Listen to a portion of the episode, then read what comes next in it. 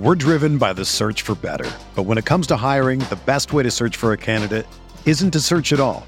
Don't search match with Indeed.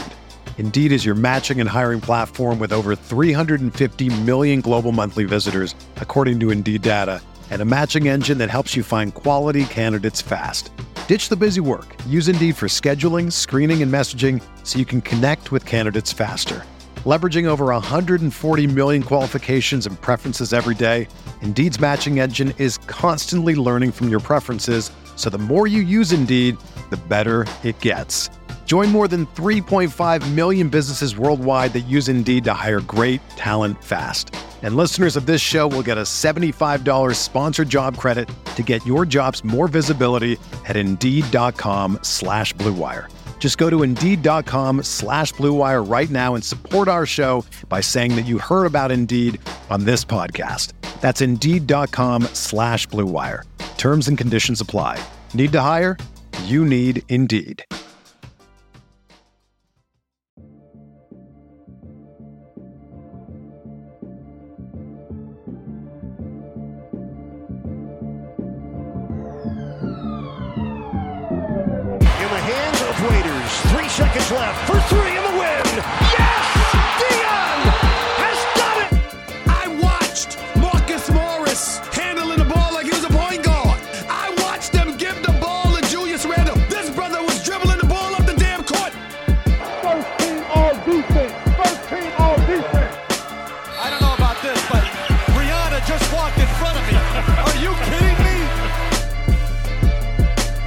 Welcome to a Wednesday edition of the RotoWire NBA podcast, presented as always by WynnBET. Check out WynnBET. That's W Y N N B E T. WynnBET. WynnBET.com. Uh, Alex Bertha, you are joining me as you always do on Wednesdays. It is December 29th. We are a couple days away from flipping the calendar to 2022, and uh, we'll go over the, the league's new COVID protocols uh, shortly here, but. Uh, it has not slowed the number of players entering protocols. That is for sure. Um, it feels like every morning we wake up and there's a, a list of uh, a bunch of players who you know, entered protocols overnight. You know, Woj and Shams seem to be working at all hours, reporting all this data. Uh, it's gotten to the point that two members of the 2020-21 Wisconsin Badgers basketball team, which to be clear was not a very good team, have now played real NBA minutes. Uh, Aleem Ford played in multiple games for the Magic. Micah Potter signed with the Pistons. Neither of these guys are very good. Uh, but this this is where the NBA is right now. We are seeing an influx of you know guys who you kind of forgot about from college, guys like Greg Monroe, Lance Stephenson, um, you know who haven't played in the league in, in several years. And then you have guys like Michael Beasley and Iman Shumpert like beating down the doors of the league trying to get back in, and it hasn't happened yet. Yeah, Jamal Crawford is just like I, I don't want to say passive aggressively tweeting, but he just like feels so great for everyone that's getting a shot. it's it's definitely aggressive. I don't even think it's passive. uh, Isaiah Thomas was doing the same thing, uh, but uh, yeah, so it's it's been interesting. It'd be fun if it didn't suck so much, I guess. You know, like in an in an alternate universe where there was, I guess, somewhere where we could see all these guys play again that you know wasn't like uh, a, a, mix of overseas and the G League. It'd be more fun. But um, I think I saw a tweet that like over 500 players have already played in an NBA game, and we, I mean, we might get you know 550, 600 by the end of the year, which is insane considering that there are maybe 300 relevant players in the NBA. Uh, relevant, I think, is putting it lightly. I, would, I mean, Yeah. there's some people that would argue there's like 40 relevant players in the NBA, but yeah, we're we're kind of operating on a different scale here. So I mentioned the new protocols; those went into effect uh, officially earlier this week. Uh, yeah, you, you kind of have to like really read up on everything to to get the full details here. But in, layman's terms, essentially, players can now um, you know pass through protocols in six days rather than the previous 10 days. So the goal there, of course, is to get players uh, who test positive back on the court as soon as possible. And my understanding of this, and please correct me if I'm wrong or if you've read better information than I have, is that you know, players can still test out at any point. So if it's a false positive or you know you, you just had for whatever reason like a trace amount of the virus in your system, and then the next day you have none, and you're able to return two negative tests within 24 hours. It's not like you have to wait six days. You could test out after two hours, you know, in theory.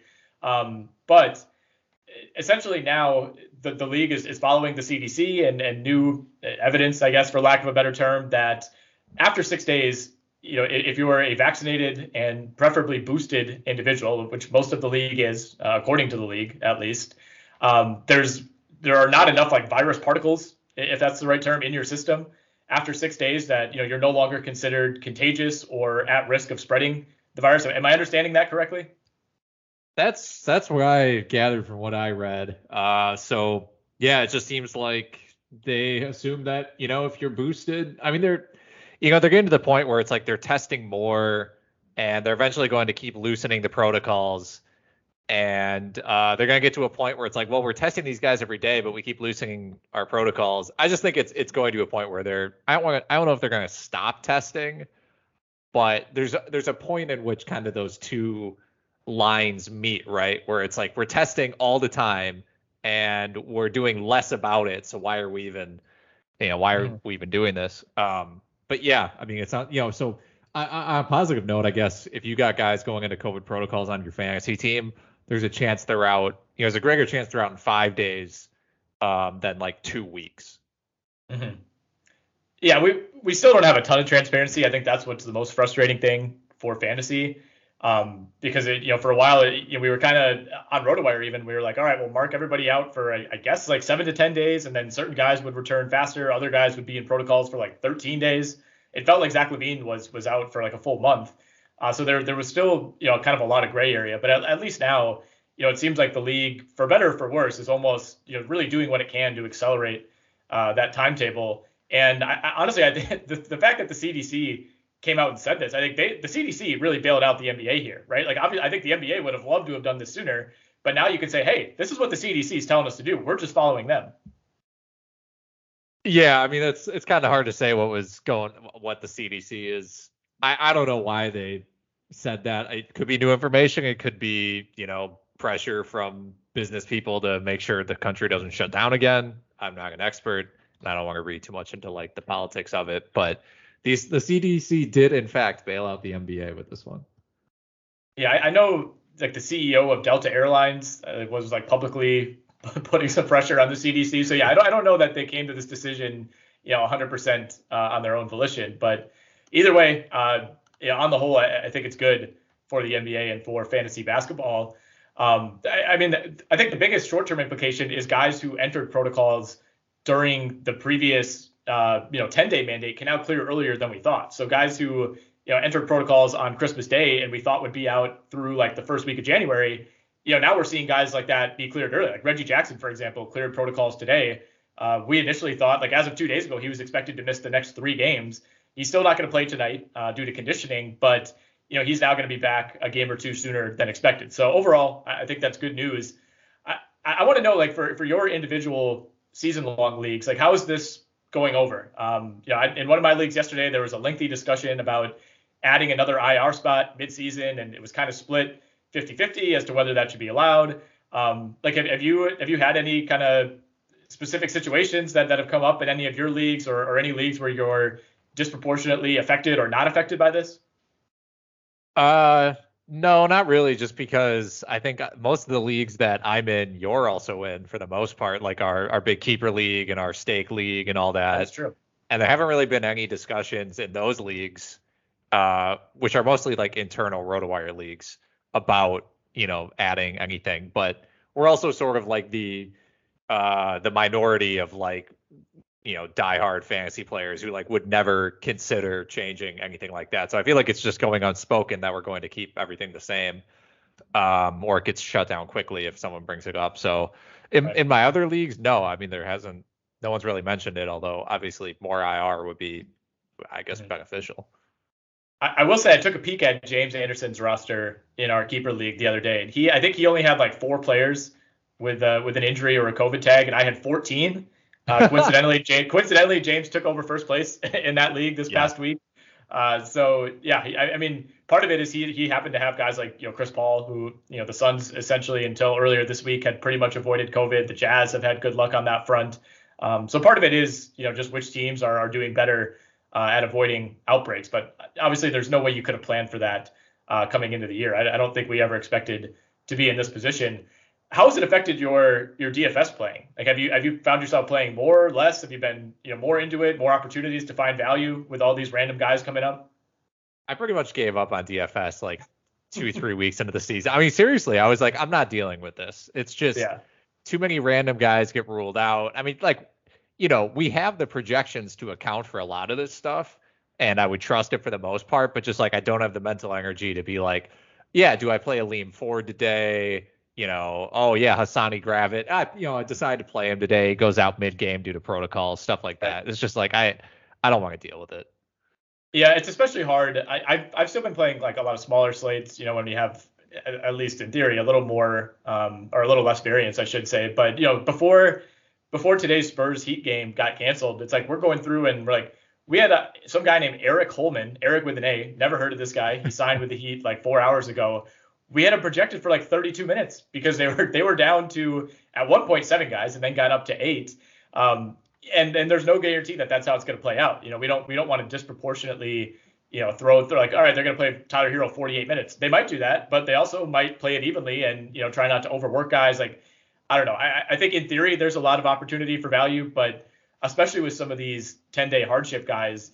Yeah, there, there's been times where we didn't even find out until you know right before game time or, or sometimes even during the game that you know they're bringing in these 10 day hardship players and then some of those guys won't even make it through protocols. And I, I read earlier that's that's essentially what led to the Miami game being postponed tonight was the Heat had guys ready to play, replacement players, but then when they reported to the team, they tested positive for COVID. They all had COVID. Yeah, um, right. I, yeah, I- do. I mean, uh, if you know, if 25% of the NBA has dealt with protocols like within the last two weeks, you just figure if you grab, uh, you know, 10 people from the population, that two of them, uh, you test them, uh, you know, like like you try, they just try to bring guys in. Of course, they're gonna test positive, some of them. So Yeah. Yeah, I mean, I I'm with you. If I was going to play, it'd be like on the one game slate, you know, like the showdowns or whatever, you know, different sites call them or smaller ones. Because if you're trying to deal with this on a 12 gamer, I, Yeah. I madness. Yeah, 100% agree. Uh, I, so I did get my booster shot yesterday. Struggling a little bit. I, I got it Okay. yesterday afternoon. Felt totally fine all all night. You know, thought I was kind of in the clear. Woke up this morning, not not in good shape. Did, did you have any side effects? Yeah, uh, not too bad. I just kind of felt like a little off for the rest of the day after I got mine, and then like right before bed, I got some like cold. I got like very, I got like the chills, but then when I woke up the next day, I was mostly fine. Okay, uh, you, you must have a better body than me. I, I'm in shambles. I, like this morning, I was just like, I, I don't know if I'm ever gonna get out of bed after this. Right. Um, but yeah, they. I'm also like extremely, extremely afraid of shots in general. So like they're asking, like she gave me the shot, you know, after a lot of negotiations, like a couple like false starts, where I'd be like, no, no, no, no, no, just wait, just wait. And finally, she's like, I, I have other people waiting, you know, like I you need to do this now. Um, so I, I, I bit the bullet and, and got the shot. And she's like, all right, well, are you feeling dizzy or anything at all? And I'm like, honestly, yes, but I, I think it's only because I was so nervous. Like I, I don't want to, I don't want to end up in the hospital here because people think I have some sort of like reaction to the vaccine when it's like, in fact, my reaction is to the process of getting the vaccine, not the vaccine itself. Right. You're trying to, yeah, asking her about. I heard, you know, I heard. Uh, can you vape this now? I heard they're doing a vape.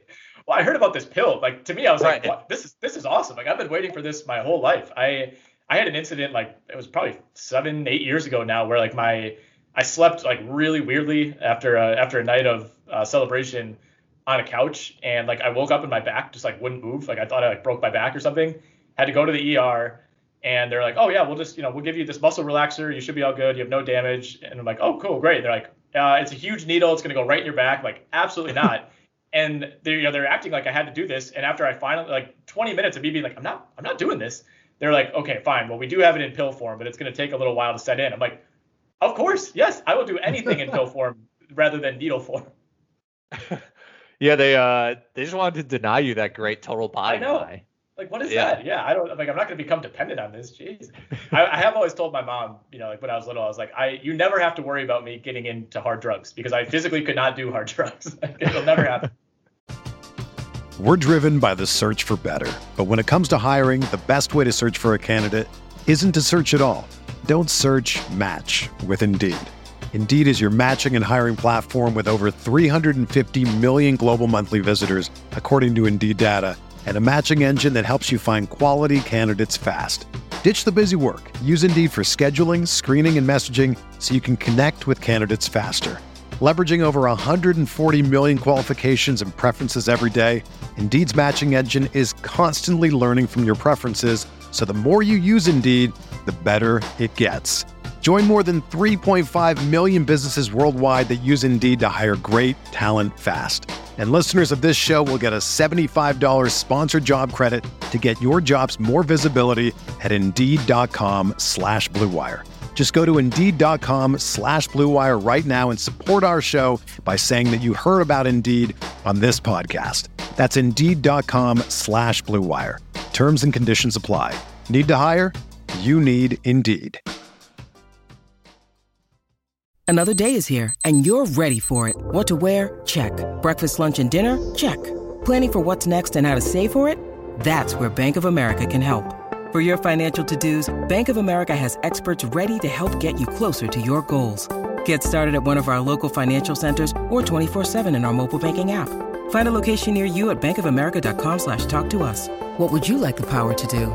Mobile banking requires downloading the app and is only available for select devices. Message and data rates may apply. Bank of America and a member FDIC.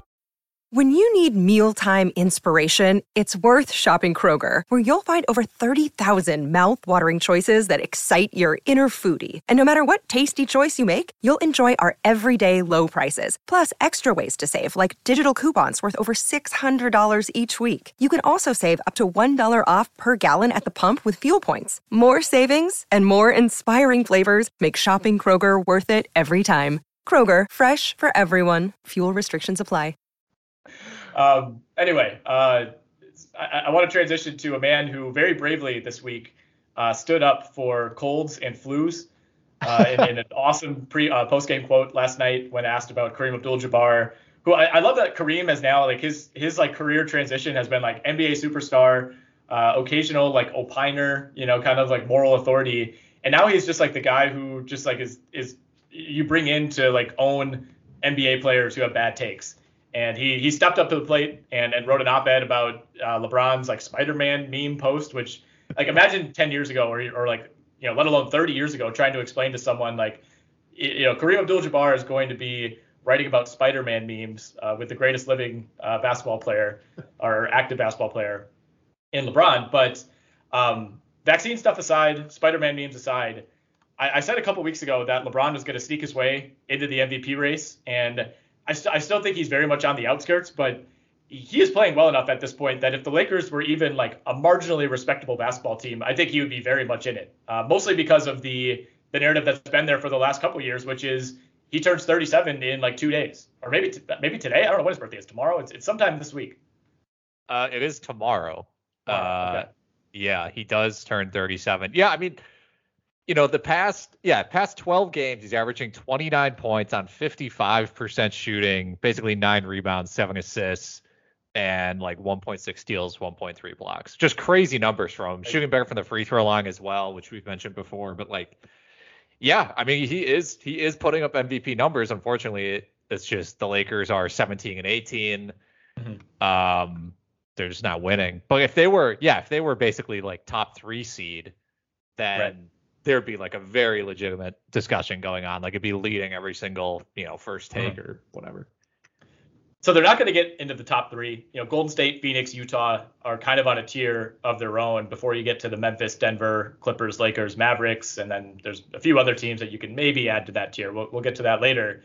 But you know, the Lakers uh, lost five in a row and you know still are in seventh place in the West. Like it's not that crazy that you know within a couple weeks here, if things break right, you know they could very easily be fourth or, or fifth. You know they could they could be fifth you know, by the end of the week in the Western Conference. So the question is like you know how, how like how much of a train wreck I guess are the Lakers allowed to be, and for LeBron to still be in this because you know we expect Milwaukee to be really good. You know Golden State right now best team in the league. You know it's not a problem for them. So when you're talking about Curry and Giannis's MVP candidacy, you know the team success is a big part of it. But again, we, we saw this narrative creep up last year before LeBron got hurt. I, I really think that he had a really good chance to steal that MVP from Nikola Jokic, deserving or not. There was enough momentum around this, like how is he doing this at age 36 narrative, and like I would argue that he's playing better and he's playing more minutes. Which there are some guys when you're saying like, okay, well this guy's playing 40 minutes a game, no wonder he's putting up such big numbers. With LeBron, I think the minutes almost help him, even though those those minutes are helping him put up bigger stats. Because of his age, I think the minutes like add to the achievement. So if the Lakers could like get their act together even like 40% compared to where they are right now, like you you know the Ramona Shelburnes and Dave McMenamins of the world are going to start beating that drum again. I think so. Yeah, I, I, think his main problem at that point will then be beating out Nikola Jokic because yeah. their teams are going to have probably similar records, and right. Jokic is you know basically league in the league in every advanced stat and is putting up. I mean, he, again, he's putting up insane numbers. Like lately, his efficiency's been bad and the turnovers have been a little high. But like, again, it's like you look at the roster around him, and like I, obviously teams are going to just completely focus on him. Um, I, I, don't know, but yeah, I I think that will be his his main hurdle, honestly, at that point. Right, and I mean, then you also are talking Giannis and Curry, who have you know they're having seasons that in a lot of years would be you know the runaway leader for MVP. So I I will admit that it's very unlikely uh, based on what we've seen from the Lakers. But the other, I think, thing working in LeBron's favor, and like he always somehow finds a way to get on like the good side of this, is, you know, what was the what was the reaction after that, you know, horrendous Christmas Day performance by Russell Westbrook and the rest of the Lakers? LeBron played great, and all you see on Twitter is like, man, LeBron doesn't deserve this. Like this, this is sad that yeah. LeBron has to put up with this. Like he is now, as always, separated himself from the Lakers' struggles. Like he's he's like, I'm doing all right here. You guys need to pick it up. So again, I feel like the bar is kind of lowered for him where, you know, everybody is now kind of giving him sympathy for how bad his team is when three months ago there were a lot of people that thought this was the best team in the West. Absolutely. Uh, yeah, it's it's incredible. People are like, oh, look at all the help LeBron needs, and then all of a sudden it's like, you know, LeBron is doing this in, in spite of his teammates. Right. Uh, and to be fair, know. that is like that's probably more true now than it has been in years past when that narrative has, has popped up. Uh, but still, I, I don't know that it's totally fair. Yeah, yeah. I, I, I don't know, man. He's he's playing out of control. I don't I don't know what's I don't know what the Lakers are gonna do. There's a, I don't know if they're gonna figure it out like after the All Star break or they're gonna have to trade people. I I just don't I don't know what they do. I have no idea. I don't either. I mean, I Westbrook is the obvious problem. I think I, I think it's hard to quantify because the stats look okay and you know lately he's had he's had more like decent games and he's had like horrific games. I mean, Christmas Day was was tough, but I mean, he, had, he still had a triple double in that game. And a lot of people look at the box score stats and say, you know, what, how can you complain about a guy averaging 28 and 8? I mean, he, he's very quietly shooting 46% from the field. So, like, as much of a disaster as he's been at the free throw line, and he's, he's had some like really inopportune misses in big spots that I think have been have been plenty highlighted on social media. Like, the raw numbers for Westbrook like aren't as catastrophic as you think, but you know that that video that you shared with me yesterday on Slack. You know, it was like a, a super cut basically of all of Russell Westbrook's like bad plays, and a lot of them are on defense. Like, I, I think unless you're watching these games really closely, it's it's tough to see how much he's killing them on the defensive end. Yeah, man, I don't know. It's just you know, LeBron is such he's like he eye rolls so much. Like throughout his career, one of his defining characteristics is like passing to an open shooter in the corner. That guy like barely missing a, a, wide open three and LeBron like rolling his eyes and not getting back on defense and like slumping his shoulders. And like Westbrook is the ultimate he's the epitome of like stuff that makes you roll your eyes and just get confused and not want to play hard anymore. Like last night he tried a bank jumper from 16 feet and hit literally the very top of the backboard. And it's just like having that kind of a guy on a LeBron team is just awful because LeBron just, it's just like he doesn't he just he is incapable of putting up with stuff like that from just like normal players who do it once in a while. And Westbrook is like, yeah, half of his plays are amazing, but the other half like are just uh, make no sense. And it's like he's throwing the ball out of bounds, he's airballing, right. you know, pull up jumpers. It's like it's so confusing. If there's one thing we appreciate here at RotoWire, it's making good decisions, and even more so, making the right decision. I have an incredible offer for you with RotoWire's newest partner, WynnBET, the premier digital casino and sportsbook app. WynnBET is now the exclusive sponsor for RotoWire's fantasy podcast. WynnBET brings you all the latest action with a user-friendly interface, moneyline bets, boosted parlays, over-unders, round robins, live betting, and so much more are at your fingertips. Want a break from sports betting? Head into WynnBET's digital casino and take a spin on roulette, double down in blackjack, slam the slots, or try your hand at Baccarat. WynnBET is currently available in six U.S. states Colorado, Indiana, Michigan, New Jersey, Tennessee, and Virginia. while rapidly expanding nationwide. At WynnBET, the possibilities are limitless. WynnBET is currently offering all RotoWire listeners a risk-free bet up to $500 on your first wager. All you have to do is download the WynnBET app right now. That's WynnBET, W Y N N B E T. WynnBET, the exclusive partner for RotoWire's fantasy podcast. Thrive Fantasy is back for another season of fantasy basketball, and they're running guaranteed contests every single day this NBA season. With Thrive Fantasy, you can eliminate the countless hours of research and focus on only the top tier athletes who have the biggest impacts on the game. Sign up today, and you'll get a free six month RotoWire subscription that will give you access to everything on our website, not just our NBA content, all of our other sports, a ton of value wrapped up in that free six month RotoWire subscription. Here's how you can go about claiming your free RotoWire subscription. Step one, visit rotowire.com slash thrive. That's T H R I V E. Step two, deposit a minimum of $10 and receive a 100% deposit bonus up to $100. Finally, step three, play in your first paid contest, and then you'll receive that free six month RotoWire subscription. Thrive Fantasy, check it out today. The NBA season is underway, and Yahoo is excited to go big on daily fantasy basketball this season. There will be a ton of big prize contests throughout the season on Yahoo, including their multi entry contests, which are now shark free. To celebrate Yahoo going big on DFS, as well as Yahoo Daily Fantasy becoming shark free, Yahoo's giving all users the opportunity to claim a free $10 in site credit. Users can take advantage of this free $10 site credit to join one of Yahoo's biggest contests. Yahoo will have daily NBA contests all season long as well. Play a single game contest of your choice throughout the week. Then join Yahoo's weekly Friday main NBA contest to compete for large cash prizes. Play daily fantasy basketball on Yahoo this season. Visit sports.yahoo.com slash daily fantasy slash welcome to claim that free $10 offer and get started today. All right, I want to switch gears to the Brooklyn Nets, uh, kind of the, the, the Lakers of the East, but a, a, more successful version. They are now 23 and nine, uh, sitting at the top of the Eastern Conference. Have, have kind of been able to make it through uh, this stretch with with Kevin Durant and several other key guys in protocols. But major major news uh, last week and then into this week with Kyrie Irving. Um, you know, valiantly making his return to the team, uh, a true savior coming back. Uh, still has not gotten the vaccine, so he will not be allowed uh, to play in any Nets home games. There are a few other arenas. Um, it sounds like Washington is, is jumping on that train as well. Is that right? Yeah. Yep. So he won't be able to play in DC. He won't be able to play in Toronto. I don't believe he'll be able to play at Golden State. Um, and then, of course, wouldn't be able to play at MSG as well. So some serious limitations here, but still uh, a pretty major step in the right direction. I, I think if you're the Nets, you're your long-term hope is that something is resolved by the playoffs, and, and Kyrie is not only playing, um, you know, in road games during a playoff series, and depending on your matchup, maybe not at all.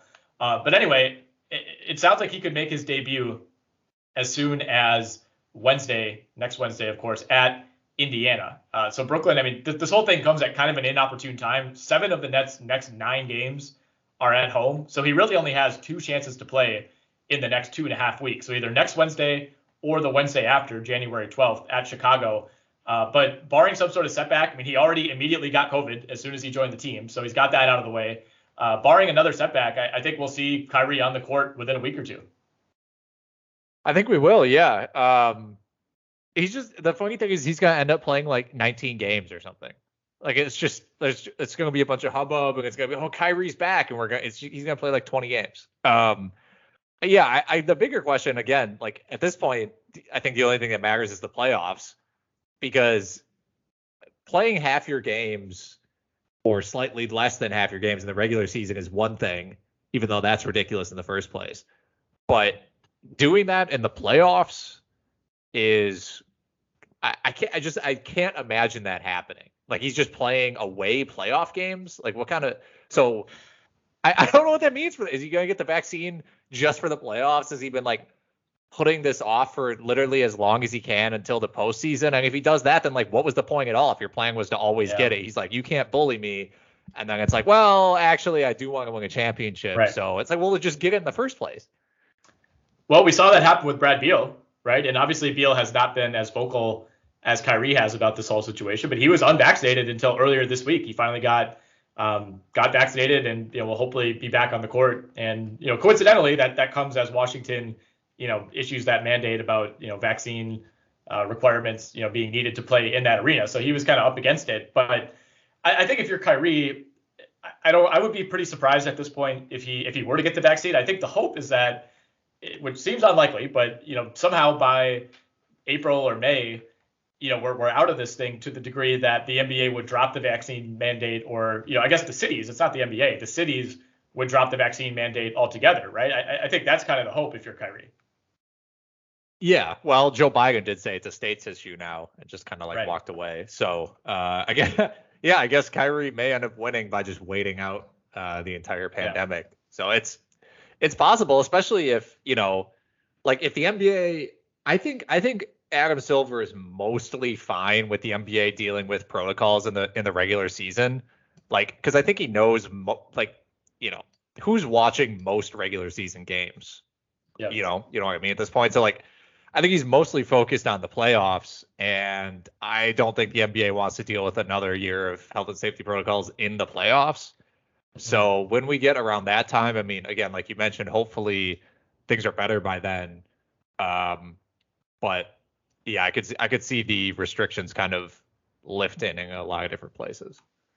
Yeah, I, I don't know if things will be better by then, but I would guarantee that the NBA is not going to allow the playoffs to be derailed unless things really go south, you know, like they did, um, you know, two years ago. They're not going back to the bubble, but we're already seeing in the NFL, you know, there's, there's going to be a lot of reliance now on players reporting their own symptoms.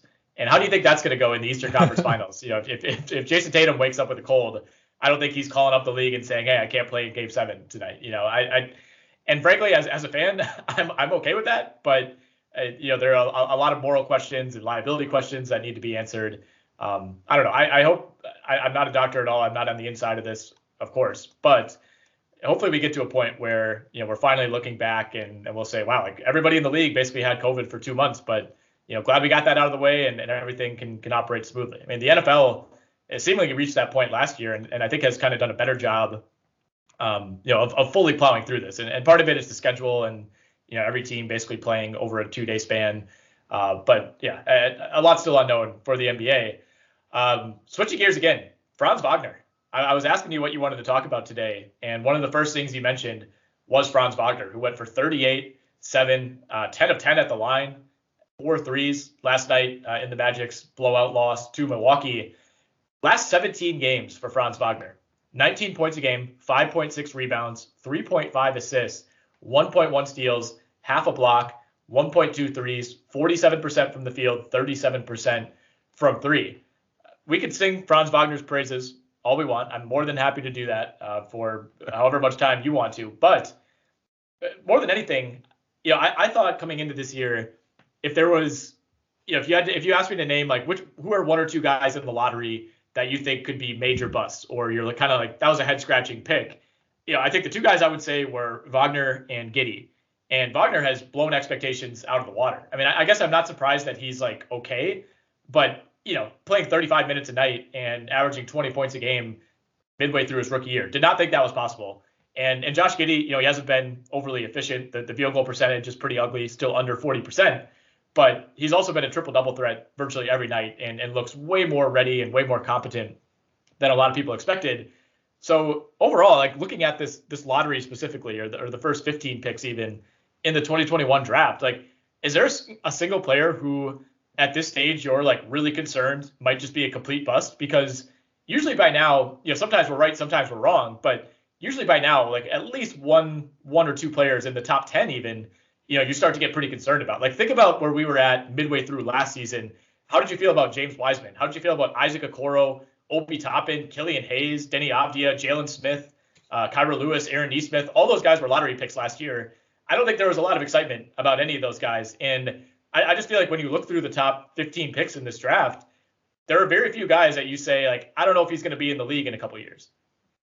That was uh that was quite a few names you just listed off from last year's draft. That was uh yeah, I mean, am I wrong about any of those guys? No, you're not. It was just I didn't realize until this moment that it was just awful.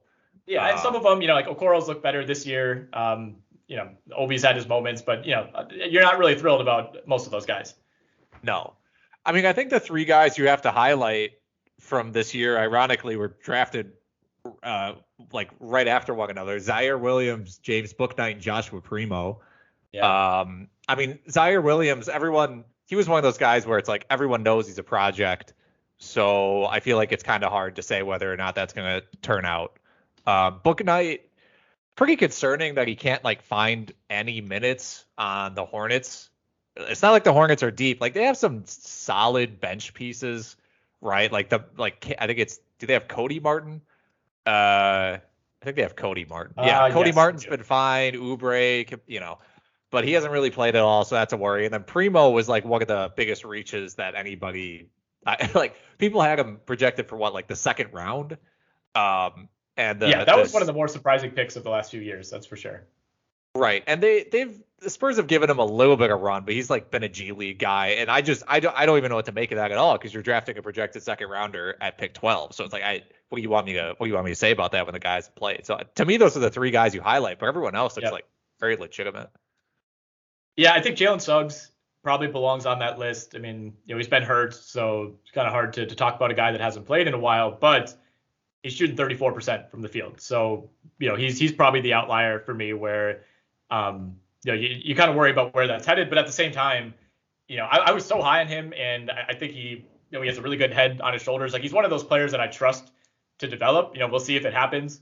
Um, but yeah, I, I, think Ziaire Williams, James Bouknight, Josh Primo, um, and, and you, you nailed it with Primo, where it's like, how can you really fault him for not looking that great? You know, when I don't think the expectation was that he would be this good right away. So yeah, I, I don't think the Spurs were expecting anything out of him. So I, I wouldn't call that a failure. I mean, Ziaire Williams also kind of a reach. A lot of people had him in the 20s. Uh, they took him at 10. I, I think kind of a similar situation where Memphis looks at this as a three or four year project, not a guy they expect to look good right away.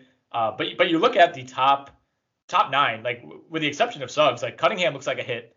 Jalen Green, you know, I'm, I'm still pretty high on him. I know he's had some efficiency issues as well, uh, but that field goal percentage is creeping up towards 40%. He's looked really good in his first two games back from injury. Evan Mobley looks like a future All NBA guy. Scottie Barnes looks like a future All Star.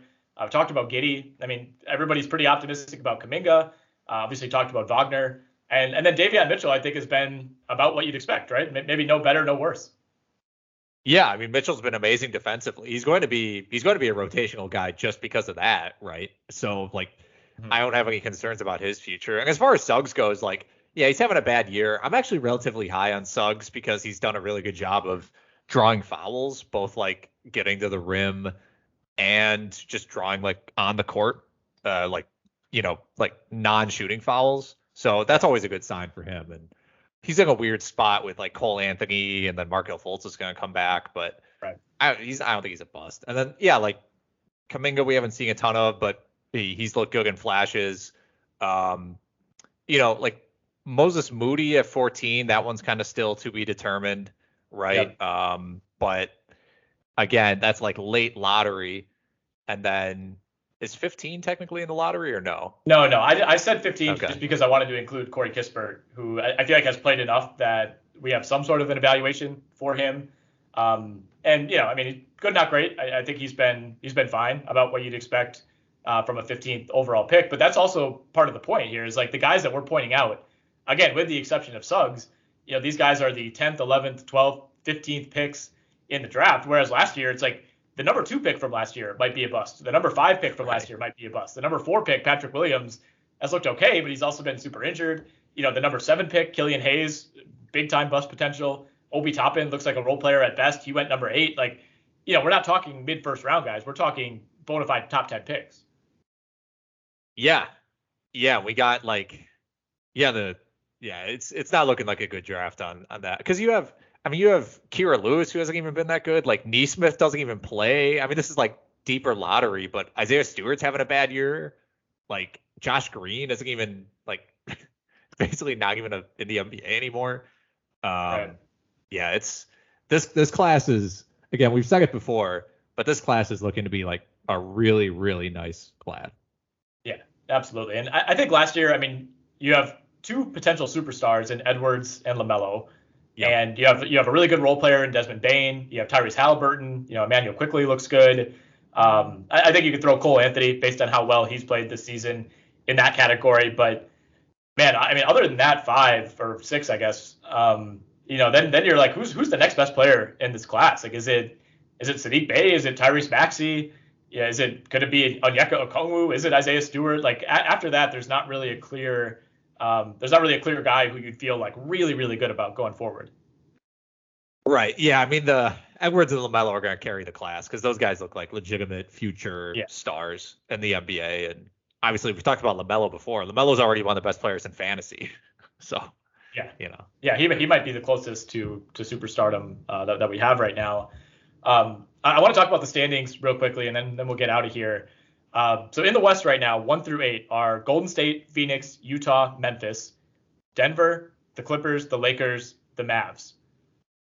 What are the chances that those eight teams are the eight teams that we have locked into the field uh, come late April? I think I think there's a pretty good chance those are the teams. I mean, I'm I'm think so, shocked that I'm shocked that Memphis is 21 and 14. That's crazy. I mean, with all the time that Morant missed, other guys were out in protocols. Like that's unbelievable. Um, and I mean, Minnesota is making a run at it. Um, you know, I I think they do have the talent. Like they're good defensively. Edwards and and Towns and Russell can kind of carry them on offense. Um, Spurs, I, I mean, Popovich coach team, they're just kind of hanging around. And again, the rest of the guys, I don't know what anyone else. I, I just Portland's a mess. I mean, I, basically every team below San Antonio is just a, a complete mess. Yeah, and I think in a lot of ways, you know, Portland is maybe the one outlier. But coming into the year, these are probably the eight teams that a lot of people would have had in some order. Yeah, I think people would have had the Lakers higher. Um, you know, Memphis probably a little bit lower. But for the most part, this feels about right. Like, you know, in the East, you have the Cavs who are kind of crashing the party, and and you know maybe the Hornets, maybe the Wizards. But I, I think in the West, like these are these are the teams that that we expected to be here. And you know, barring a significant setback, you know, in terms of injuries for one of those teams, like you know, can we really trust Minnesota to to overtake a team like the Lakers or the Mavs? Um, you know, San Antonio's looked a little better lately, but that doesn't strike me as a playoff team. And I, I think Portland's the only team that of that bottom group that at this point even wants to make the playoffs. You know, like for for New Orleans, I think that ship has sailed. OKC and Houston never wanted to make the playoffs. Sacramento probably wants to, but never really had an, an actual chance. So. I mean, I would say what like 70% chance that that those eight teams are are are eight teams in some order in a few months here. Yeah, yeah, I'm with you on that. So I, I kind of want to do the same exercise in the East, where I don't think things are, are quite as defined. Uh, I, I have my teams in mind, but how many teams would you say right now are playoff locks for you? Uh, Brooklyn, Chicago, Milwaukee, Miami. I, I, I guess Cleveland. Um, I mean, if we're if we're talking like the lowest number possible, I think it's four. You know, with with Brooklyn, Chicago, Milwaukee, Miami. But I'm pretty, pretty I still have a lot of faith in Cleveland, Philly. I assume those guys are gonna make the playoffs. And then other than that, you could tell me like any different combination of these teams make the playoffs. I, I mean, I think I think Toronto, Indiana are out, and I think Orlando and Detroit are out. So like that Charlotte, Washington, Boston, New York, Atlanta, those are the teams really fighting for those last spots. Mm-hmm. So, So I have six that- locks. Okay, I think that's fair. Um, Basketball Reference has Cleveland as the highest odds to finish with the one seed and the highest odds in the East to win the finals by far. um, so I, I don't know what exactly that's taken into account. Uh, I, I still would not lock in the Cavs. You know, they lost Ricky Rubio. It looked like potentially a season-ending injury last night. Um, that there's just still like they're almost playing too well, like suspiciously well. Um, I, I, I think there's a very good chance they'll make the playoffs. I wouldn't bet against it. I just I'm not ready to lock it in quite yet. So I have five locks: Brooklyn, Chicago, Milwaukee, Miami, and Philly. Um, if Cleveland, Cleveland is like 75% of, of the way there, they're almost a lock. But the question then becomes, you know, if, if you're, we'll, we'll, we'll agree on locking those top six in right now. That means that we have two playoff spots for the following teams: Charlotte, Washington, Boston, New York, Atlanta, Toronto. And I, I think we can cut it off there. I mean, if you want to throw Indiana in there, feel free. But I think Orlando and Detroit we can definitely toss out. Detroit, by the way, five and 27. I, I did not realize they they had like basically already clinched the worst record in the league. Yeah, they're uh they're doing an amazing job at uh They really are. at, at securing that up. Um, still won't give Luka Garza minutes. Um, had to bring in Micah Potter just to Yep. give him a kick in the ass, I guess. So his, Um, his old nemesis from the Big Ten. Yeah, exactly. Um, yeah, I, I mean, I love Charlotte because you know LaMelo's great. They have a, I think they have a team concept that like makes sense. They have a lot of guys who can handle the ball. They're great on offense. Obviously, their defense is trash. Um, Washington, I don't even know what to make of them anymore. Kyle Kuzma stopped rebounding. Bradley Beal can't shoot threes anymore. Spencer Dinwiddie was awful for like a month straight. Now is good again. I, I just I have no idea even what to make of them. So like kind of out of default, I just want to say like Boston and, and Atlanta because I think they have the most like pure talent. But I again they haven't like given us a lot of reason to have faith in them this season. Yeah, Boston and Atlanta are the two teams I would point to. I think a lot of it is just recent history. Those teams make the playoffs, and Atlanta was in the East Finals last year. Like it's hard to imagine that they'll actually finish 11th in the Eastern Conference. But yeah, I, I mean we have enough of a sample now, and and you know Atlanta's hit hard by COVID right now, but Charlotte was hit hard a couple weeks ago. Like every team, it seems like has been affected relatively equally. That you can't say like, oh, Atlanta's actually the third best team, but you know they'll they'll eventually get there. Like I don't know. I mean, I, I think there's almost an equal chance for all of those teams. You know, Toronto may be lagging a little bit behind just because they don't really seem like they they know exactly what they want to do with this team. But I, I think you know we're so we're essentially talking six teams for two playoff spots, and it's pretty hard to to make a convincing argument for why Team A and Team B are way better than the other four. Right. Well, I do think. I mean, of these teams, Atlanta probably has the best ways to get better at the trade deadline, right? Like they have the most yeah. talent to offer other teams to try. Like they could offer all their young guys for Bradley Beal for, for Washington. Like I so you know Washington doesn't really have a move to get better, I don't think, and I I, I don't know if any other teams do. So I, I think there is a chance Atlanta does something really aggressive because um, they know they already have something like special in Trae Young. Don't want to waste too much of that. So you know, we can't project that for certain, but it would not surprise me at all.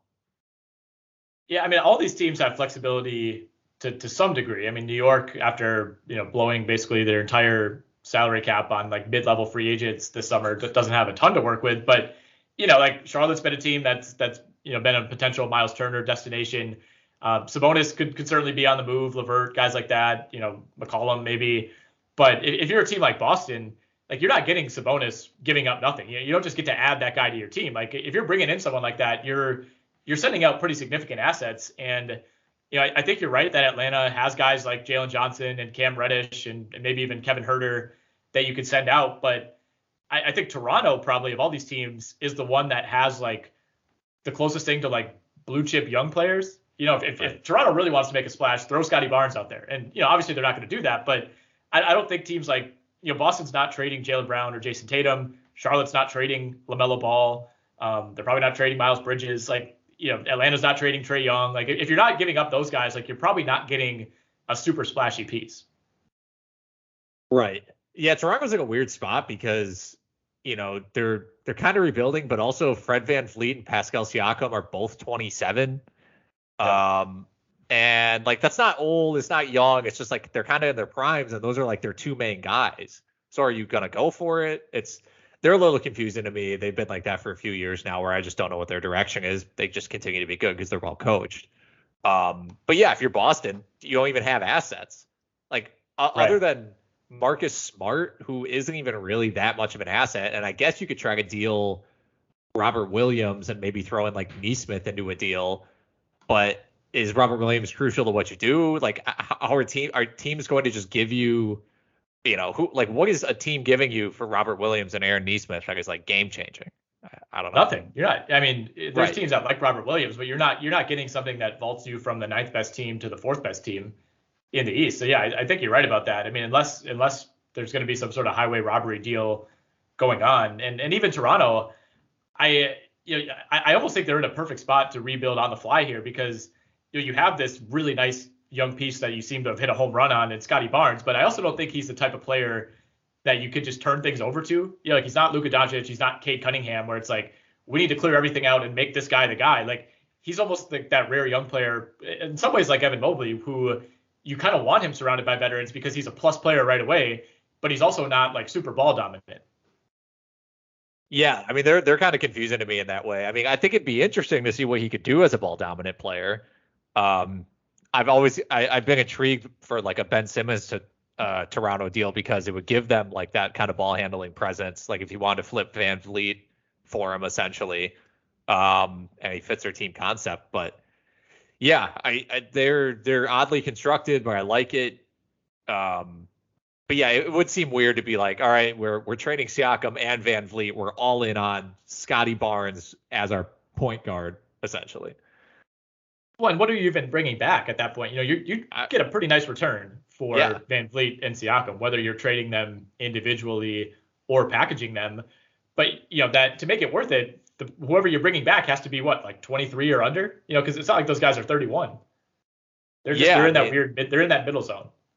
Yeah, you have to trade them to a team that's like kind of going for it. Um, I mean, I guess I don't know. Would Atlanta be interested in Siakam for like Reddish and Collins, other stuff? I don't know. I don't know. I don't know. It's like I I don't know what the feeling is on guys like Reddish. Like I, to me, if you're Toronto and the piece, like the key piece that you're getting back is Cam Reddish, I wouldn't I wouldn't be like super thrilled with giving up Siakam for that. Yeah. Uh, I mean, you could get maybe you know DeAndre Hunter's in that too. Um, they a, Okongwu, you know, like they have guys like plus picks. They yeah. could make something happen. Yeah, I think they could. And I mean, honestly, I think I mean, Atlanta is good enough that once everybody's healthy, uh, they, they, I think I do trust them along with Boston. But I mean, the Knicks are going to be there. They're, they're, you know, they're not last year's team, but they're still good enough. Um, I, I, think Washington's probably the team that I can see fading the most. But at the same time, you know, it feels like Brad Beal has has really not played well. And if, if he starts playing more like last year's Brad Beal, you know, maybe maybe we see a slightly higher ceiling for this team. Yeah, he's shooting 28% from three. I mean, that should be 10% higher. So, you know, he's I, yeah, he should be. He could easily be up to like 28 points a game if he just starts shooting like normally. And again, like I don't know, people people were like, oh, you know, Washington won the Westbrook deal because it just got comp- a bunch of competent NBA players in return for Russell Westbrook. But like, our, I don't know. I think people were kind of riding the high of them starting the season well. Yeah. Like Kuzma's not that good, and Dinwiddie's okay.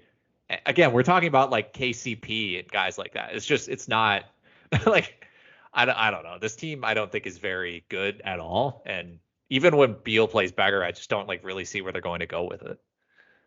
That was a, a reaction to a team that has just like not had a lot of competent role players in recent years. So even right. even someone like a KCP or a Kuzma is like, oh my God, it's it's not Davis Bertans. Uh, I don't know. I mean, last year Cleveland started. I think they were like three and zero oh or four and zero, oh, and then everybody was like, all right, you know, things are coming together that that kind of reminds me of, of what Washington went through to begin the year. And you know, granted, they had a, a longer run of competency, but it, never really added up. You know, like the Wizards being like the fourth best team in the East, uh, that that never really made a whole lot of sense on paper, especially because Brad Beal wasn't even contributing to that. Yeah, and you could you could make the same like, oh, once they start shooting better, the team will be better argument for like other teams. Like if you look at the Celtics, Tatum's taking nine threes a game, he's shooting 33%. He's going to start shooting better. Marcus yep. Smart shooting 28%, Al Horford 31%, Schroeder 32%. Like if those guys each improve by like 3%, the Celtics might have like four more wins. Um, so like you can do that kind of argument for other teams that are also struggling. And I think just a team like Boston does have more top end talent. Uh, and their role players are probably better as well. I, I, will say I don't know that I would count on Marcus Smart to shoot four percent better. Well, uh, I, no, I think, I think he I think his value peaked like four years ago, trade value wise. Like I don't, yeah. I have no idea what you would get for Marcus Smart, this version of Marcus Smart right now. I think you would just get a different version of him at like a, a different position, I guess. Like I, I, don't even know who that player is, but someone just equally as like erratic but good defensively, yep. but is just a front court player instead of a back court player. So on Basketball Reference, he has the nicknames both Cobra and Wolverine. I don't know that I've really heard either of these. Like Wolverine, I guess kind of makes sense with how he plays. Cobra, where, where did this come from? I don't know. Is that like him like like he just waits and he strikes for steals? Like I don't I don't, I don't know. know. I, I, mean, he, I, am trying to look up what this could possibly be. Um, oh. But I, th- I actually I think you're 100% right. I typed in oh. Marcus Smart Cobra, and there's a result from 2018. The headline says Marcus Smart explains his quote Cobra strike defense. Oh, wow. Okay. Well, hey, you know, you're in the business long enough, you start to figure some stuff out. Um, I, I have seen a lot of people say he looks like Bulbasaur. um, I, I would like to see that one listed. Oh man, yeah. Um, yeah, not even just Bulbasaur, but actually like looks like Bulbasaur as his nickname. Uh, Marcus looks like Bulbasaur smart. baby, baby Bulbasaur. oh man.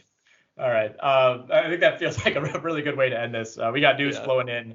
Um, you know, we got a, a, fairly large Wednesday slate in front of us. So uh, we'll cut this off here. Uh, kind of a weird schedule this week with the holiday. We had guys in and out. Uh, so I'll be actually back with James tomorrow on Thursday. Uh, then you'll be back on with Shannon and Ken. wait, will Ken be there? I, I saw. I, I tried to email him today and I got the out of office. Is he going to be back on Friday? Uh, not 100 percent sure, but we might actually do the podcast tomorrow, so it might be a double oh, podcast day. Yeah, double it up. Sure, why not? All right, well, we'll figure something out with the schedule. Um, if, if like three podcasts show up in your feed within a, a 14 hour period, I guess congratulations to you. Knock them all out.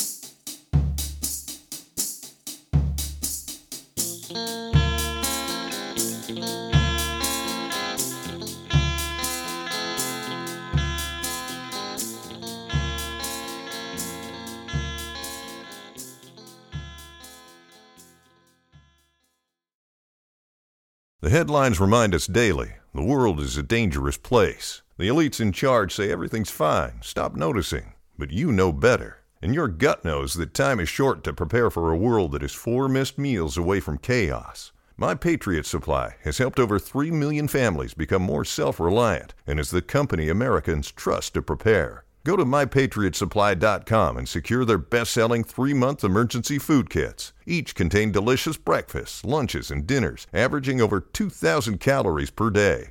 Secure at least one food kit for each family member. For a limited time, save $200 plus get free shipping on all their Ready Hour three month emergency food kits. You're not ready if it's not Ready Hour Foods. My Patriot Supply also has solar power generators, water filtration units, biomass stoves, heirloom seeds, and critical survival gear. Shop MyPatriotSupply.com today. MyPatriotSupply.com.